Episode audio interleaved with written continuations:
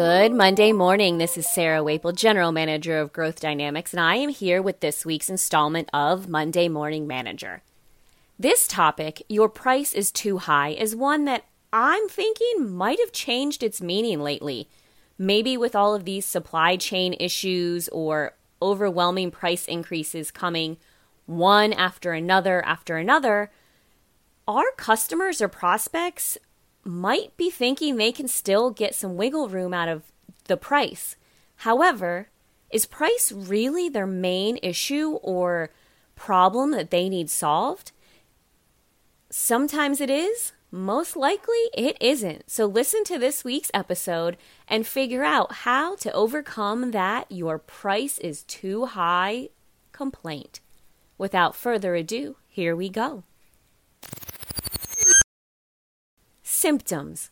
One of the most common objections salespeople get is about price.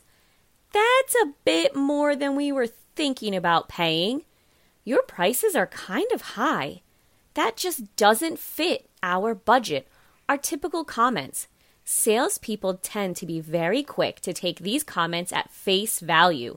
They assume these price objections are the real issue standing between them and an order. So the path of least resistance is almost always to begin dropping their price to get the sale. And more often than not, once the price issue has been resolved, more resistance comes to the surface. Diagnosis Buyers may use the price objection as an excuse not to buy when, in fact, the real issue is different Think about your own buying experiences. You've probably said on more than one occasion, That's more than I wanted to spend, when what you really meant was it doesn't have the functionality you were looking for or the style just wasn't right. Or because you had no real conviction the solution will work, and even under the best circumstances, you probably wouldn't buy it. Sometimes price resistance is real and sometimes it is just a smokescreen. Your job is to figure out the truth. This is called selling. Prescription. The first thing you must do when you hear price resistance is to make sure that it is the real issue. You want to isolate it so that you don't have to deal with any other issues later on. So ask this question. I don't know why this is, but typically when we hear the price is too high, it's something else in the proposal that someone didn't like and not necessarily the price. Is that the case here? Now, the prospect has two alternatives. They can tell you what the real issue is, or they can say that everything else is fine and it is really just about price. If it's something other than price, you must deal with that. If it really is price, you should find out how far apart you are and determine whether or not you want to be responsive.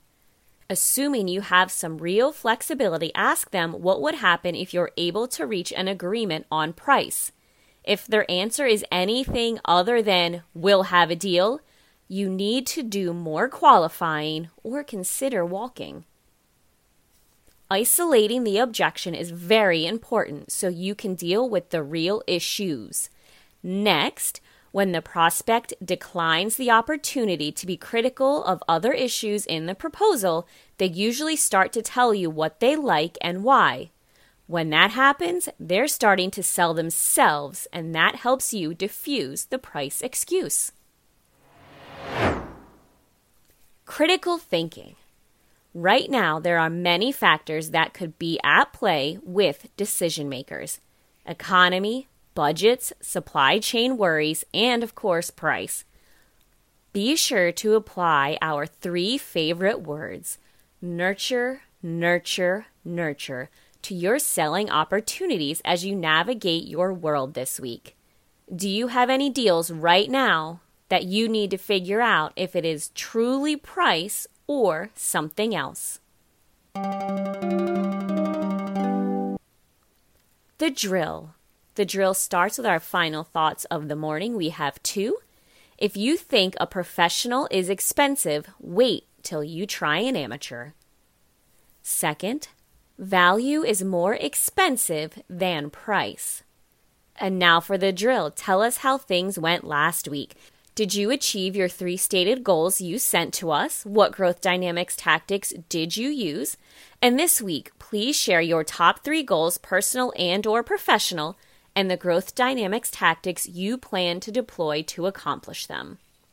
As always, the Growth Dynamics team is here for you. If you need to get on the calendar for some one on one coaching, please do not hesitate to reach out. And if you have no idea what I'm talking about, but coaching sounds great, drop us a line and we'll get you on your way. Now, go out there and make this week the best week yet.